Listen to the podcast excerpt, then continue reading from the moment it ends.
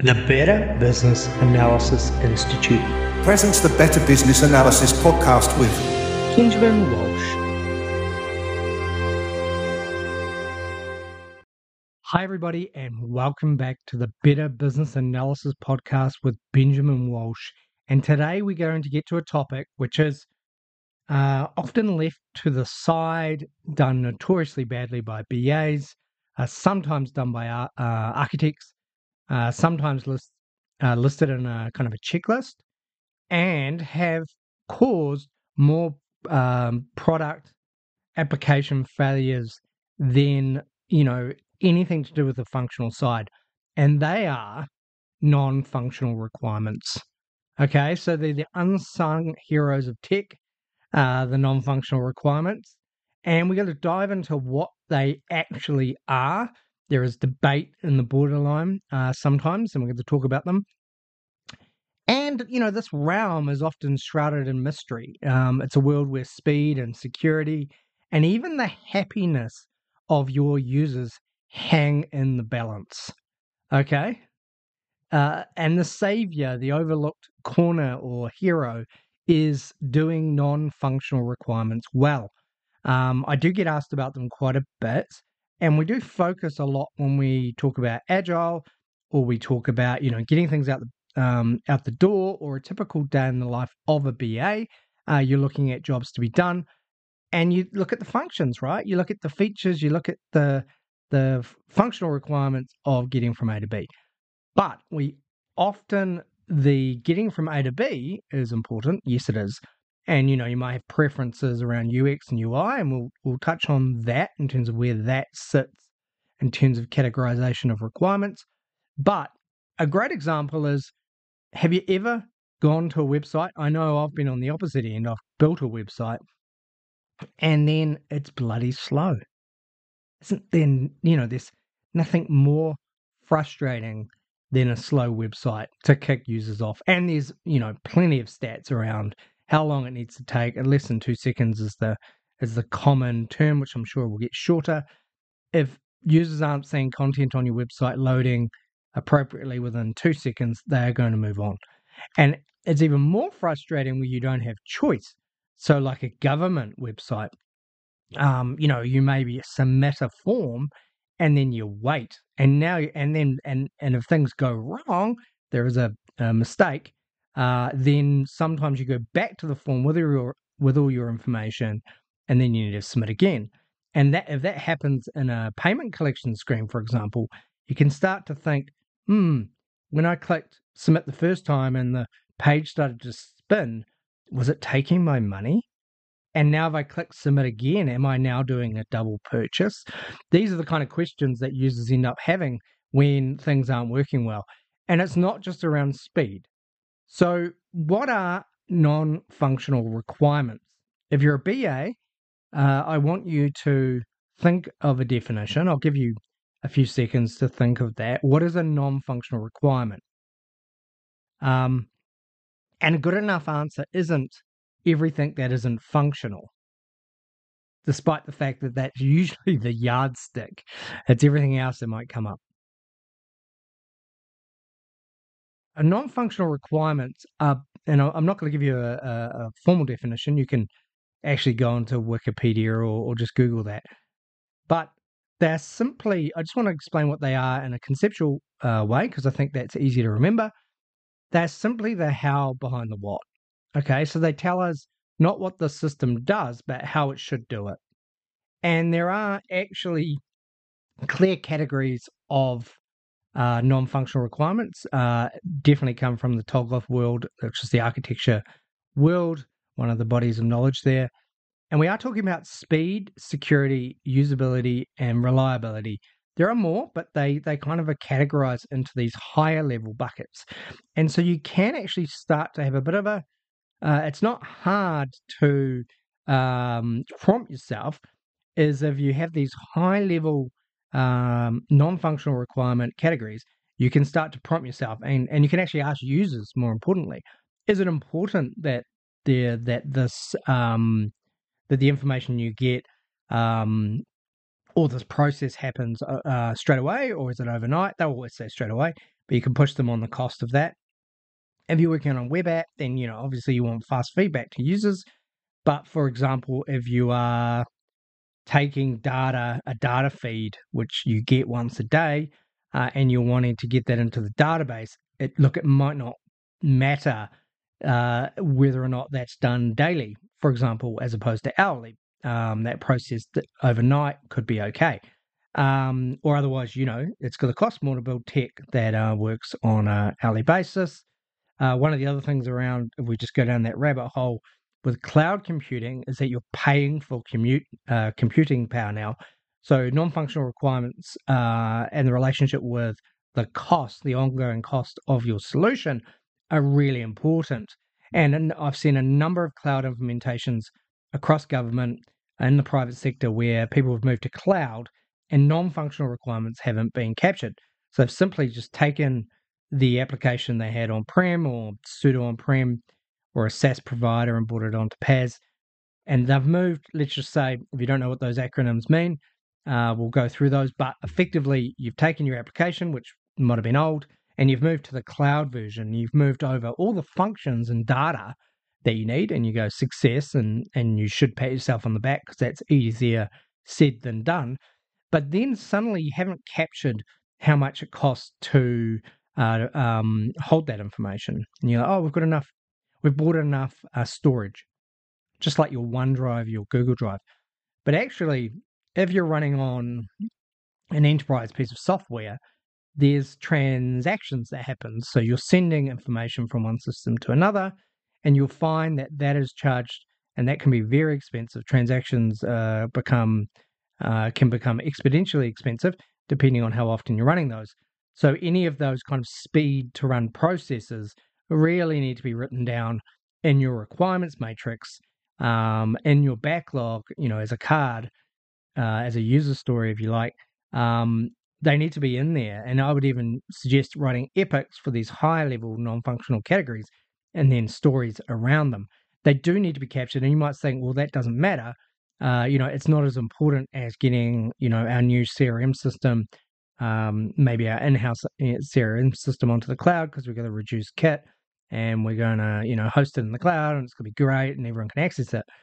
But um, if that CRM system has an integration point, for example, with another cloud provider, then you're paying what's called egress fees or fees to send information in and out of the system. And they are expensive. So if you're running that, um, you used to run it on prem, it didn't matter. You're running it, you know, all the time, every second. If you move that to the cloud, you are now paying a per second charge for um, for that transfer uh, and the systems that control that. And I've seen people literally, you know, quote a system for a couple of million dollars, maybe five million dollars, uh, of implementation costs and their um, operational costs for just transactions, just for sending information in and out of systems, um, be moved from say maybe zero, a hundred thousand to five million. So you know, and and they didn't but they didn't budget for that. That was never uh, catered for in the uh, capital or or project costs. So no one ever talked about that. Uh, so you've got to be really careful with that. And that non-functional requirements are uh, becoming there's a bit of a trend to you know be hot on this again uh, because of cloud computing. Um, even though we should have always been hot on this. Okay, so non-functional requirements are simply the how behind the what. Um, uh, let's say we talk about and in the different categories. You can um, there's actually some really good templates out out there for going through here. Uh, if you look at cloud assessment uh, matrix, um, they're actually a really good starting point. Um, I actually have one that I've used uh, in New Zealand. We have the um, we have the Department of Internal Affairs, or the the I can't remember what the American equivalent is, or the British one, but it's effectively the um, the government department that looks at looks at internal issues um, and internal things, and they uh, as a result. Uh, they set standards sometimes for how other government departments um, or you know the government, the New Zealand, uh, will interact or what systems we're allowed to have and not. Uh, for example, you know if there's a security threat, um, you know if there's any hosting overseas, for example, from a kind of a spine network point of view, and they put out early actually a cloud assessment tool, just an Excel spreadsheet which had a whole lot of non-functional requirements, and it kind of made you think. A really, really, really good starting point for in these categories, but a whole lot of questions like, um, you know, um, the time it takes for a transaction to go through uh, in terms of security. It was like, does it um, um does the system allow multi multi uh, multi factor authentication, uh, 2FA, all of that uh, stuff. That that's the requirements I'm talking about. And actually, you know, um, multi-factor authentication or 2FA, if you like, which means that you've got two ways of authenticating who you are. Um, you would have experienced, which is you log into a new website. Um, the website goes, you know, into your phone number. They send you a code. You enter the code in, so they know that you're you're not only the person who is on the website, you're also the person with the phone number. And so those two things, two things, multi-factor or two, usually they use two um, as opposed to thousands. Um, those two things validate uh, who you are and it makes it more secure next time you log on. So you create an account and then no one can uh, copy who you are unless they've got both your mobile device, two devices of yours. And so that uh, can increase uh, the security around your account. Now, that won't happen. That there's there's some there's some setup costs involved in setting that up, and some cloud providers make it easier than others. And that whole kind of process of logging in, getting a code, getting it sent to your phone, you know, that's that's work. And if you haven't included that in your requirements as a BA, it won't be done. You know, it'll just be a username and password. Uh, so you have to explicitly ask for it. So um, that's a great example of a non-functional requirement that, that would hit most people today. Uh, even things around the complexity around the, the password and you know making it X amount of characters long, uh, which again is a security requirement. That's a non-functional requirement. So a non-functional requirement is anything that uh, that you're it, it is connected to a what. So you don't have non-functional requirements that aren't uh, just out in the ether. They're connected to a greater um, process step you're trying to perform. But it's like, are there any business rules or any how rules that you need to worry about uh, when that step happens? So the best thing to do um, is to focus on your process levels bef- as you're running your requirements, and then you go, okay, well, this step is logging in, for example, and you might go down lower, and you might have some screens. You go, what do we need to worry about in terms of logging in? Uh, look at the checklist. Go, okay, well, these, you know, there's lots of applications have done this before. What are a list of non-functional requirements I need to worry about? Well, okay, well, I need to think about multi-factor um, authentication. I need to think about password resets, uh, which is a function, by the way. Uh, so not there might be non-functional requirements there, which is not to include um, the email address from a security point of view in the email. These a lot of these can um, non-functional requirements also can come from your development team, so they can just they just do it by default. Some of these things, even though you don't ask ask them, so you need a conversation. Uh, I've once, for example, we're doing an MVP, which was an internal um, uh, an internal piece of um, kit, an application. Uh, we just wanted to test it. I didn't really care about the function around multi-factor authentication at this point. We could have added that later. Um, uh, you know, it was an internal system. It was already uh, there's something called SSO as well, which is single uh, uh, single sign-on, which is uh, allowing your credentials from your, um, I guess, uh, Active Directory or your security system that controls who you are, your identity management system, for it to um, you only have to log in once, and then say, for example, you logged onto the corporate network and then when you use this application, it takes your details and knows you are who you are. And so you don't need to sign in at all. So all those features. Anyway, I wasn't explicit about not wanting those features to start off with. And I there was a delay in terms of getting this application out the door uh, to show people. And I just wanted a simple uh, kind of username and password. And actually, the devs, when I examined uh, the work they'd done and they demoed it to me, I realized they had implemented those features. And you could say that's great, and it would have been fantastic uh, if they brought that up with me. Uh, but actually, they were trying some new stuff. They wanted to do it. And so, if you're not explicit about these things, sometimes your devs can actually just go and do them or do the wrong thing. Um, and in that case, you know, maybe I should have said out of scope uh, for this piece of work or a won't have requirement would have been a bit uh, for me to manage that. I should have done a won't have requirement, said multi-factor authentication and single sign-on just won't require won't have requirements for now, um, and make it really explicit that I'm not having those things. So some of those non-functional requirements, your architect definitely your architect and your devs may even implement or worry about those non-functional requirements and do them for you. So uh, being a BA, you, should really be leading those through. They should be things that your uh, end user has thought about that you've raised with them. Uh, it usually does come from bottom up uh, as opposed to them asking for it. Uh, they um, a lot of times people won't ask, for example, um, will just assume that your website's going to work fast. Now, the technical team might know that because you've got a lot of features on your website, for example, you know, a low, uh, a very simple kind of content management system, WordPress, for example, which is a, a system you can use to make websites, uh, it's notoriously gets slow as you add more and more features, plugins they call it, because there's a whole lot of code that runs uh, and it doesn't necessarily need to run. They call it bloatware. And so you install this, and actually, it's fantastic for making a quick website. But then, as you add more and more features, the speed drops. And without someone who knows what they're doing and uh, without optimizing it, their website could be very slow at the end. Now, your customer may not be happy about that, and they may not have asked for it to be fast. So, you as a BA need to prompt these questions. You need to think about these things. Okay, I hope that's clear. Now, the other thing about uh, non functional requirements is that they are they impact your everyday life. Okay, so we talked about the example of a slow website for online shopping, right? Like if you went to a website, uh, maybe it's not like the eBay or TradeMe in New Zealand where, or uh, Gumtree in the UK, those websites where um, you would go to them anyway, and if they were slow, then they were you knew they were so big that they'd probably resolve the issue.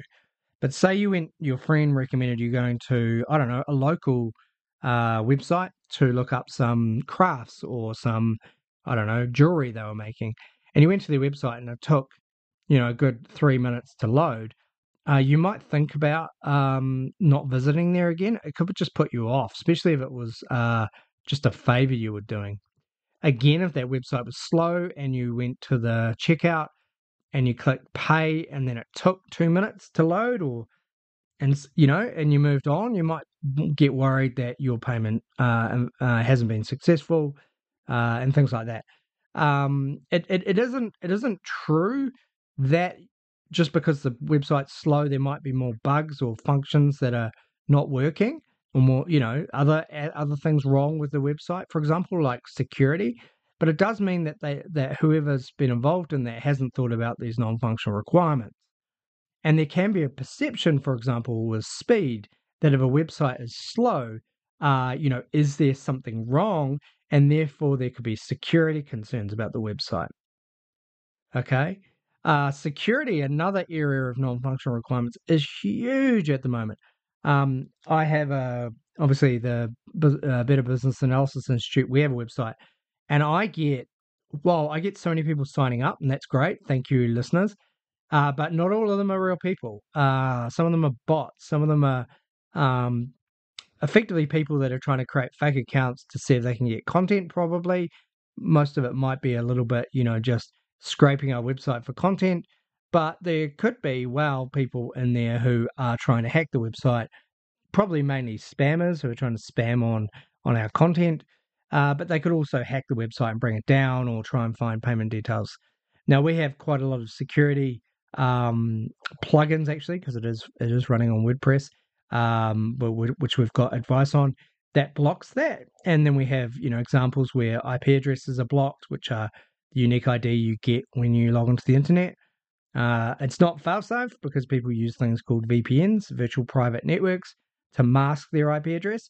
But um, we have some automatic uh, spam blocking. Now that's hard because you're making it, to put in spam blockers and CAPTCHA, which is can be annoying when you have to say whether or not you know how many. Uh, please pick the traffic light, and you're not sure if that one square has the traffic light or it doesn't have the traffic light. All that, all of that um, kind of extra functional work you have to do is driven by the non-functional requirement of security. And so, you know, there are some times where non-functional um, requirements are driving functional uh, changes. And that's a bit annoying. And I, th- I would say, I'll give the example of the fact that, you know, the few are effectively wrecking it or making it more difficult for us to do some simple things. uh, and there's a constant um, evolution, and I can see some great evolution from Microsoft and Google lately using passcode, for example, where you have one code to get into your computer, and then you can use that again and again with websites without holding a password, which is a functional way of dealing with a security problem, but also the problem of you having to reset passwords all the time. Uh, so that's fantastic. But I'll take another example. We just take it out of IT for a second. Um, is the airport, and um, for example, you know there are a couple of some obviously some serious terrorist um, incidents, specifically you know some larger ones like 9/11 and and in the UK I think it was 7 July there was some a nasty incident there too with the trains and buses. Um, and though that fear and the fear of um, people threatening to do things on planes has made it really difficult if you go through Heathrow, you go through JFK, really difficult to get through the airport, right? You've got screening, you've got, you know, you, you can't have a bottle more than 100 milliliters to get on the plane. They check, you know, your hair gel to make sure it's not explosive and you can, you know, get that thrown away, your whole new kit you just bought at the shop at the airport, which you think they would have, you know, managed that. But anyway, you have to take your shoes off, your belt off, your laptop. Now, that is all that whole process, which costs money, costs more stuff for them. It's a big pain in the ass for anyone who has to catch an airplane. Um, is there um, as a as a, a functional change to your life, more things you have to do, slow things down because of a security concern, which is that you know one in a million chance that someone um, will, you know, uh, try to take down an airplane or, you know, have something in their shoes. So they do all these things to minimize that chance. Now, that's exactly the same with CAPTCHA on your website or bots. Um, you know, some of that could be just um, with a with an airplane. You know, taking down an airplane is pretty damn serious and will affect a lot of people. Uh, with a website, you know, you could say that's not so much serious, but um, if you're stealing people's information or selling them on the black market, that can be quite serious. Um, so you do need to worry about these things. Um, so that if you think about when you're doing your work, just think about the slow website and think about CAPTCHA. Uh, just keep those in the back of your head there, and then that should be a trigger next time you're doing a web app, for example, and it can be any application uh, that you need to worry about some things. If we take the extreme, um, the extreme level here, we'll just ramp it up from planes and terrorists to nuclear power stations. Um, and the fact that, for example, um, say you write some requirements for a new uh, control system for a nuclear power station, right? You might go, well, you know, okay, this is a bit scary, um, but you know, I understand what they want. They want this button to do the following and this button to do that, and they want some overrides and all the rest of it. Now, if you've ever been involved in mission, what we call mission critical requirements, uh, you'll probably know that firstly, those requirements need to be clear and the business rules need to be tight, and there's a lot of uh, peer review there. But equally, the language, even the um, I'm going to talk about programming languages here. The uh, we use some we get, when they program these features or these functions, uh, the language they use isn't all the mod con languages like you know, React or JavaScript and all these ones that you use to, to use the website.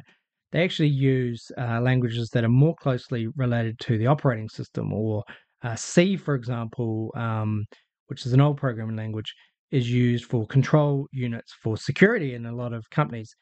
And the amount of steps that the programmer writes, and then uh, you know the sorry the amount of steps it takes for that uh, lang that those con- those commands, those functions, to be transferred, uh, compiled to the actual hardware are really low, and so the chance of having um, a bug or um, something going wrong or um, the speed of that code not running fast enough or uh, any any chance of anything going wrong between the the kind of uh, programming language and the speed of that and the hardware is lessened.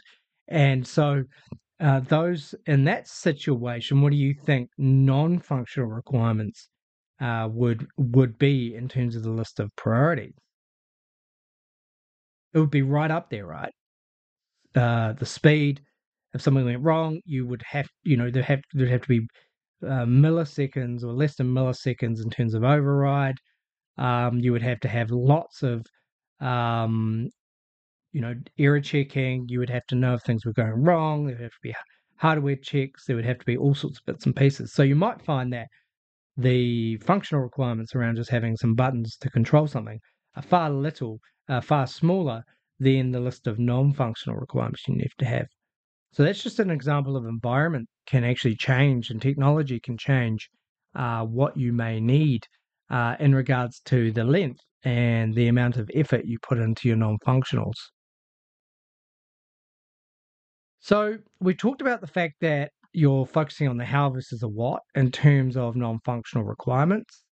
Um, and we talked about the fact that non-functional requirements describe how a system should work or how those steps should be carried out.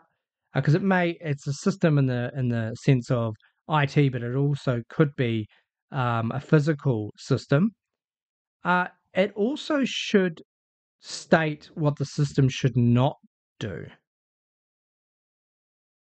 Okay, so your we talked about the fact that a login system needs to be secure but it also should, uh, for example, uh, maybe say that um, what it shouldn't do. For example, and maybe if you've entered your name um, into a website, uh, email, for example, and the sending of email, even though you can do it in a secure way, email isn't secure. Okay, so don't think for a minute that your emails are secure. They really are not secure. Uh, a message within uh, your WhatsApp um, is actually more secure than your email. Okay, if you've got end-to-end um, encryption on, uh, emails are not encrypted; they're text, so it's very they're very very very easy to hack unless you're using a secure email system, which is um, which is wrapped on top of it. But Gmail, Hotmail, not not so lucky. So, for example, uh, it's not a great idea to ever email a password to a user. So if you and I, I, I sometimes shake my head when there are some quite, you know, well-to-do websites or websites doing quite well, where I reset my password, or you know, I asked for it to be changed, or I do a, forgot my password option, and it actually emails me the password. Um, one, you know, it's not. I haven't even logged in, so it, it, there's no way the system knows it's me. I just know that this email address. You know, I might put my email address in, and that's it. So a lot of people know my email address. I've emailed them all the time. So, for example, I don't know, it could be your ex. You know, someone that you were seeing previously. Uh, maybe they, you know, you you didn't have a good breakup. They know your email address. They could put your email address in. They could click forgot password. Maybe you shared your password. They can get into your email, and they now know what your password is there. Uh, there's a high likelihood that the password you've used for that website is another one or very close to a password you've used for other websites. And now I can get into all your websites and I can see, I don't know, who, um, uh, what your life's like, and you know maybe your maybe your banking app, which is luckily probably more secure than anything else. So this these this is the kind of use cases that you need to think about here. Um, the other thing around non-functional requirements is they they're talking about, I guess, uh, kind of quantitative areas. So when you're talking about, we're talking about speed, time, measurables here. So you might say this, uh, for example, uh, the uh, there's a functional requirement around the ability for the uh, I'm just gonna I'm not gonna use uh, user story uh, proper um, kind of terminology here. However, non-functional requirements should and can be written in story form. But let's just say, as a um, website application, uh, I would like to uh, load within two seconds so that users are not frustrated and move on or try and refresh the page. Um, you know what I mean? And so that's the example there, whereas that's how you can write those requirements if you like. So uh, usually it's as a, and then it's the solution that you're doing. Uh, if you're more comfortable and you're writing a, a functional requirement, uh, split the non-functional out um, because even if, uh, and there's a bit of confusion here. So, for example, I've said as a user, I want to be able to log log on with my username and password uh, as an existing user. Actually, let's take this as an existing user. So this is a different uh, user story to creating my account. So as an existing user, I want to use my username, email address, and selected password so I can log on to the application so I can view my details and be securely logged in. So that might be just a really high level uh, user story uh, to start off with. And you may have a non functional requirement that's linked to that, which is around um, the fact that the password needs to be X amount of characters. Now, the reason I bring this up is that a lot of people can write that within the functional requirement as a business rule, and that's okay too. But I do think it's probably worth um, looking at the response to that requirement and writing a non functional. What do I mean by that?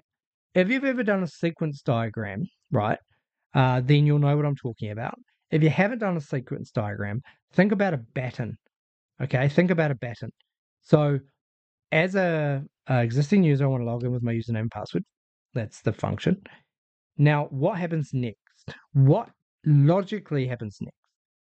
And a lot of you might say, well, then I can see my uh, desktop. I'm logged in successfully, you know, if I've got my details right.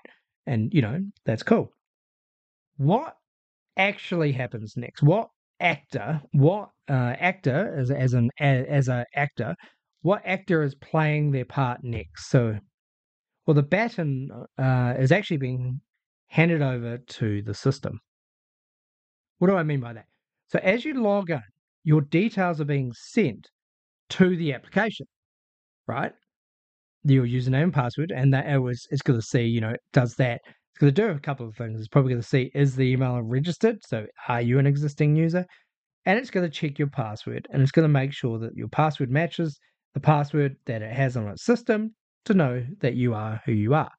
And then it's probably going to check that even though you are who you say you are, uh, what access you have, and then it's going to, you know, give you that access. For example, if your account has been suspended, it might send you back to a suspension page. Um, you know, and if your e- email address isn't correct, or uh, you're not registered, or your password is incorrect, then it needs to show that message, or it might take you to a forgot password area. Now, so that baton, the solution, there's a reply to the requirement. This is the mindset you as a BA need to worry about. No, you're not a systems analyst, you're not a solution designer, but you should know in a general logical sequence that there is a reply, that something, a process happens. So the process is actually, you know, if you drop down logging in, it's taking your details and it's doing something. It's doing functions, by the way. Functions, it's doing functions. And some of those functions there are actually require you to tell it what you want it to do from a non functional point of view, right? So you're assuming that it knows how to do the login. That's okay. And sometimes you don't need to get to that level. But what I would say is and have another requirement underneath the logging in existing user. And you might say, as a system, I want to apply, you could just say best practice uh, login uh, security to verify accounts, maybe, and then you list what is that. And so then the the uh, devs could have that as a separate card, and then they could go through that. You could equally include that within the functional story and say, you know, the acceptance criteria are A, B, C, D, three. But you need to explicitly say if there's anything special you want that to happen. And when I say special, that's over and above a pattern you've defined. So if you say best practice, that doesn't mean anything. But if you've got a standard at your organization for logging in, like a pattern, you don't have to write it every single time you write a login. You might say um, our standard um, security pattern for logging in to a website, and then that's defined as a separate document. Okay, so you do that's the good way of triggering non-functional requirements, but it's also making you think about them by looking at the baton and the reply to it. And so drawing a sequence diagram or going down to the steps, knowing that data travels from your step to the system and back is really important. Um, you might say, Ben, we, we, you know, that's too much work. Well, it is. If you're drawing a process diagram, this is what I suggest you do. Just show that there's an arrow between your process of logging in and existing user flow because it will be different to, um, there will be different gates for a new user, show an arrow going down to the system, and then because it could be a, a separate system of the website, could be an authentication system, and then show an arrow back, and then you're following the arrow, and then you're thinking about um, the login. So in that case, when I say an arrow back, you would have a box login to system, for example, uh, existing user logging in system. That would be your actor on there, and maybe a timing indicator. Uh, it logs down to your system, your authentication system, or your web app, and then an arrow up to the next step. So you could say, well, there's now a decision, which is um, you're not uh, verified, and it could go back to a page of like sign up, or uh, you've forgotten your username and password, and move on to the next step. So, you know, going there is no problem with your process diagram showing those system steps in a bottom swim lane, for example, and then connecting an arrow down there and then showing what the reply is.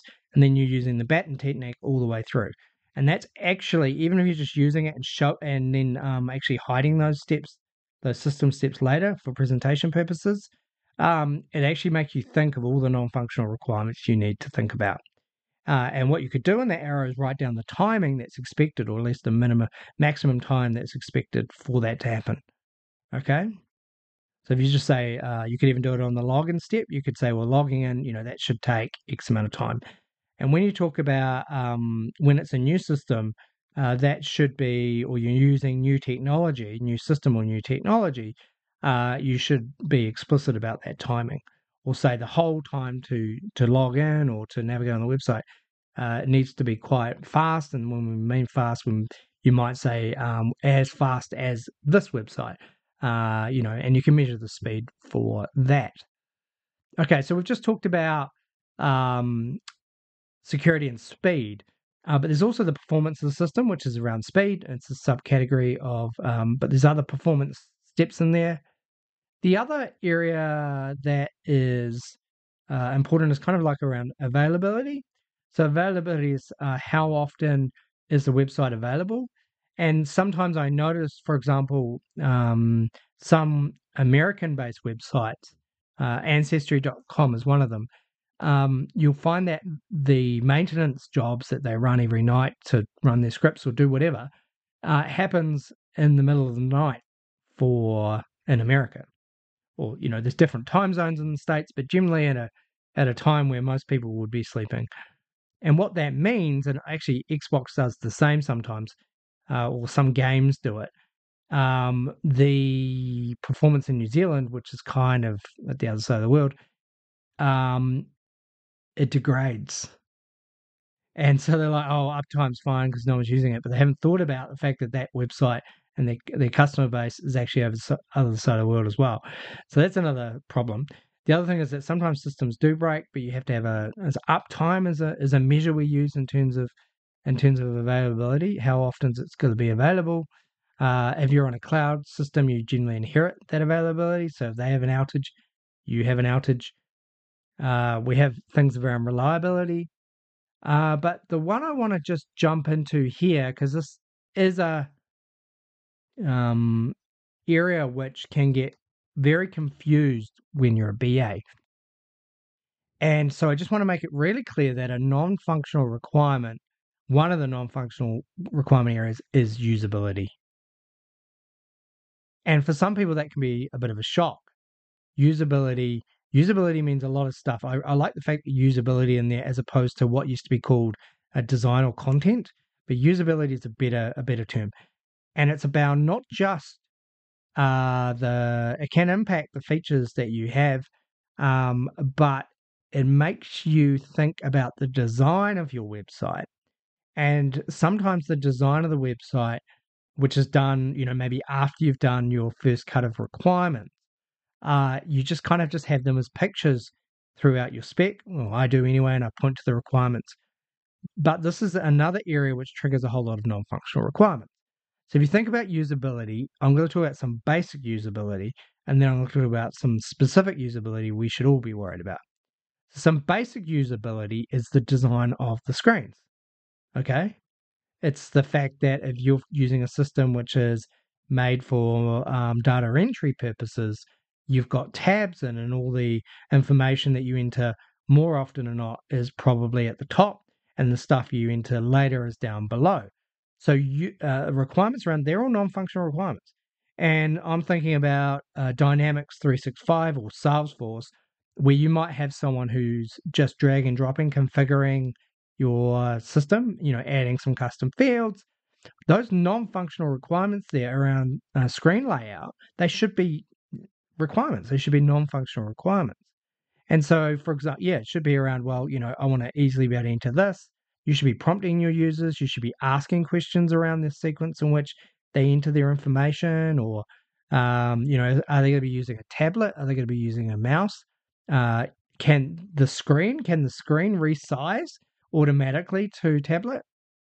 I actually just spent some time working on a, a project that I'm involved in, and I was doing some very simple landing page website work, drag and dropping some stuff for this uh, kind of MVP we're trialing out. And I completed it, and I thought it looked pretty good, to be honest. I'm not a designer, but I was using a template and I was mucking around and I got it sorted. I thought it was good, and I sent it to a friend of mine who clicked on the link. Now, I was using my PC, my laptop, and he was looking at it on his mobile device.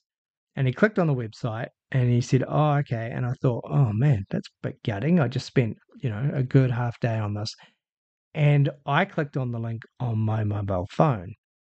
And the website wasn't what we call responsive or not well responsive design. Or when it was being responsive, it was moving things around. So, responsive design is the ability for a web app to kind of respond to the type of device you've got based on its size. Uh, which is all fine and dandy. But in this case, there were some videos on there and there was some text and it moved everything around and I could read everything, but it looked bad. So sometimes people, uh, especially with the move to mobile devices, uh, a lot of people you have a non functional requirement around mobile first. And mobile first means design for mobile, so it looks good on that, and then manage the desktop version after the fact. And that was that's a lesson for me because I'm going to have to redo it and or pay someone to do it. And uh, I should have designed for mobile first. I should have designed on a smaller screen and then allowed it to stretch out for uh, for web work. So that's a non-functional area that's uh, uh important when it comes to usability. So we've got those usability requirements around how people are going to be using it, what their preferences are, if you start getting into colors, then you really need to start to say, well, you know, changing this from if it's an out of the box product like Dynamics or uh, Salesforce, and they're saying, can I have that? Can I allow that button to be blue? Then you know you end up with the blue button scenario where you need to really talk about cost. That's preference. That's not usability. You also need to think about if it's external, not just you. So what do I mean by that? Wow, a large percentage of our population uh, in the world uh, if you're looking at, at, launching to the world, don't speak English. So, what are you going to do about bilingual languages? Are you going to have a language pack which does its best to change the language? Are you not going to bother? Uh, if you're in a situation like New Zealand, where we actually have an indigenous uh, indigenous people, the Maori, they, you know, that that's hugely important to us as New Zealanders, or to most New Zealanders anyway. And uh, we're trying to promote uh, Māori as a language, well, most government websites need to be in both in Māori and English. Okay, there are two um, major languages there, as well as sign language. So, for example, if you are, um, for example, someone who's blind, um, then you need screen readers to read your website. And if you put an image on your website and you don't put text, then uh, the whole experience of that image uh, is, will just not have any impact if uh, for someone who has who's blind or has low vision.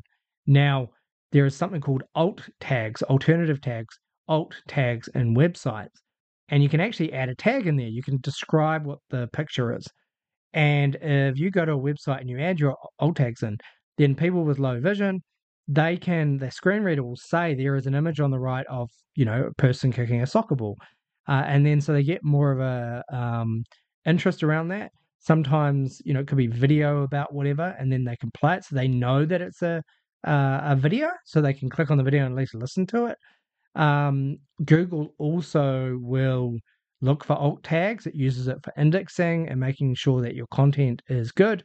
And it actually gives you a better rating. It's called SEO, a search engine optimization. It'll give you a better rating on Google if you've got alt tags on your website. So that's usability is not just thinking about, uh, you know, the the simplest uh, design features. We're also thinking about um, those who may have not have the same abilities as yourself, uh, or people that speak a different language to yourself. Uh, people, a lot of colorblind men out there. Generally, there are women who are colorblind, but men is a huge percentage because men don't generally talk about their things. But I know a lot of people that are colorblind. If your website uses colors that are really hard to be seen by someone who's colorblind, they may not be able to read your text, and so you're actually making them a little bit. Uh, you know, you're, you're actually uh, making it really difficult for them to navigate your website. Now, the, I guess there's a spectrum here. If you're if you're if you've got a very targeted audience and you think that dis- disabilities of uh, one way or another aren't important, and you're just one of those kind of people, then maybe you don't really care about that. And you know, good on you. Whatever. If that's your preference, go for it. Uh, but it doesn't mean anyone's going to read your website. It doesn't mean that you know people you didn't know um, who had a disability. Maybe it's something like someone who's dyslexic and can't read big words, and you're using big words on your website. Well, you're going to limit who wants to visit your website, and you're going to really isolate yourself. Plus, uh, Google's not going to do a good job of allowing your website to be clear across the internet. Now, if we go to the other extreme, and you're, for example, um, working with a specific group of people that may have different abilities or different skills to you. Uh, for example, you're working with Indigenous people, and you're a web design company that only you know doesn't have an expert in Indigenous languages then you know that is something that's a really important, I would even want to say functional and non-functional requirement that needs to be captured and cost. Because you're going to have to get someone to translate all your content into the native language that you're using. You need to understand that. There might be differences of design just because of that. There might be specific colors or even navigation or even ways of expressing uh, different elements of the website that, for example, that you wouldn't have thought about or wouldn't have come up when you're working with another client. So non-functional requirements are hugely important. They're, you know, as we said, they're the attribute that describe how a system function, uh, not what it does. Uh, and there's an emphasis. Um, there's an emphasis that they are really, really important. Now we're going to move to well, okay, who writes them? So if you have a if you're an internal uh, team or you're working with an architecture team, they may have a great list of non functional requirements you should worry about. And they may even ask this during, say, architectural review. So I would say first go to the architecture team and ask them about non functional requirements. It is your job as a BA to talk to users and to think about these and prompt them. But I would suggest just looking to see if there's a common list of that you should go through, as well as anything you think of. So if you think of something that's not on their list, it's valid. If it gets brought up, it's valid. Response time, uptime, you know, um, how often upgrades happen, all those things are really, really, really important. So if they're not on the list, add them. Okay, it's not around having a perfect list. It's just making sure that those uh, things that are important for whatever application system process you're improving are put together. Uh, you know, having templates, having checklists, having articles on non-functional requirements are really important um, having them listed in the project plan as a piece of work you need to do, not just the functional requirements. Have you captured the requirements? Yes, I'm going to do a whole work on non functional requirements. Uh, doing interviews uh, on non functional requirements, on experts in those areas are really important. Uh, make sure that you are uh, spending time on this and making sure that everyone on your project is aware of it. Now, before we go today, before we get on, I want to just talk about some real life examples just to bring in the importance of non functional requirements here. Why? I'll just give you three examples that have happened, you know, relatively recent in recent history. When in um, there was a new website that was going to be launched called healthcare.gov. Okay, it was supposed to be launched in 2013, and this is in the States. So if you live in America, you may know about this. This was all to do with uh, health insurance and changes in that area. Now, no one thought about, and this is another non-functional requirement, uh, which is scalability. Okay, I'm not. I'm, I'm purposely not giving you the list so you can go and actually research this. A bit of homework, but scalability is really important, and this is uh, this is scalability has hit us in recent times because of COVID nineteen and people accessing information on mass, and so a lot of times things fail because they were written to handle 100,000 visits, not a million visits. Okay, so scalability and performance of that of the functions when you've got lots of people on board and security, they were all overlooked. So there were no functional requirements really focused on here. They probably worked with a design firm and they got the functions done. And so what happened was that that website, healthcare.gov, it crashed due to overwhelming traffic. Okay, so it meant that millions of Americans could not enroll in healthcare insurance. And what it meant, it looked politically terrible. I think it was Obama at the time, looked terrible uh, for uh, the Democrats at the time who had rolled out this new uh, uh, function. It cost lots to repair because the architecture, the way in which the system was designed, it never, no one had ever thought about the fact that millions of Americans or tens of millions of Americans would want to access the website on the same time. Now, that doesn't mean you need to spend hundreds of billions of dollars allowing that to happen. Uh, you can deal with peak performance. Uh, but what they could have done was just had like a queuing system. And there's some problems with that design as well. Um, you know, you have a queue system, like if you buy tickets for a sporting event or a, um, for example, you buy tickets for to see a band you like. This happens all the time. You'll notice you go into a queue, and so you just get let in. And they're really, really good experts actually about dealing with high volume um, uh, requests at one time uh, without having you know hugely expensive uh, long term equipment and design that allows that to happen every day or you know every single event. So they're good people to speak to if you are going to scale quickly to that level. Uh, sometimes it's not possible to worry about scale. You just become really popular. A popular website uh, just becomes popular overnight as a fad, and your website crashes. That's kind of different to rolling out a government website that everyone should have access to. Now, yeah, there was huge reputational go- uh, damage. This was in 2013. Uh, reputational damage. It was costly repairs. It was a disaster. All because those non functional requirements weren't uh, just a checklist, wasn't gone through. They should have known that there could have been a chance of uh, a scalability problem there. There was also an example with Knights Capital. There was a trading glitch in 2012. Uh, software testing is, you could say, as a as a now a, um, an integrated part of your project plan, but it's actually a non-functional requirement. And risk management or the management of risk wasn't; uh, those two things weren't uh, measured well or taken care of. So no one was worried about the uh, what would happen if there was a mistake and what would be the consequences there. So in that example, uh, there was a problem with an algorithm uh, within the trading mechanism, uh, and what it did uh, is it meant that there was a problem with they weren't able to uh, execute these trades, these high speed trades. And, you know, trading is hugely important. I mean, it's one of the areas where I know that, for example, Rupert Murdoch, I have a friend of mine who worked for uh, Reuters, which Rupert Murdoch owns. He's a, a rich, very rich Australian guy who owns a lot of media around the world and owns Fox News. So if you're from the States, this is your buddy. So he, you know, he's a character uh, uh, and has strong political views on the right. But equally, he also makes most of his money not from his news outlets. He makes his money from trading foreign exchange and doing other bits and pieces. Now, there's no law uh, stopping uh, Rupert from spending multi billions of dollars on having better equipment than everyone else.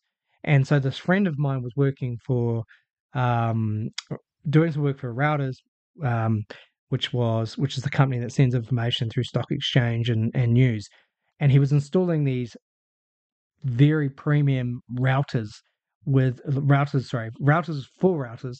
Uh, gets a bit confusing, but effectively uh, switches which allowed information to travel through routers much quicker than the competition, which actually meant that uh, Rupert trading team, uh, it's not him, um, he's got thousands of people that work for him, um, allowed them to get information very quickly and they were able to execute on trades. So that was done the right way, uh, from what I hear. Um, however, this example here was, you know, there was a faulty algorithm. They didn't do testing. They didn't think about the cost of doing extensive testing. What would be the reputational cost? They lost 440 US million in 45 minutes.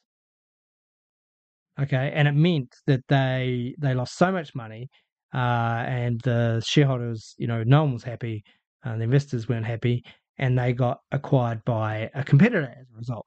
So you've got to be really in in those examples. You could say mission critical. I would say, well, you know, trading is a kind of a bonus, uh, but still, it is tr- uh, critical to that organization.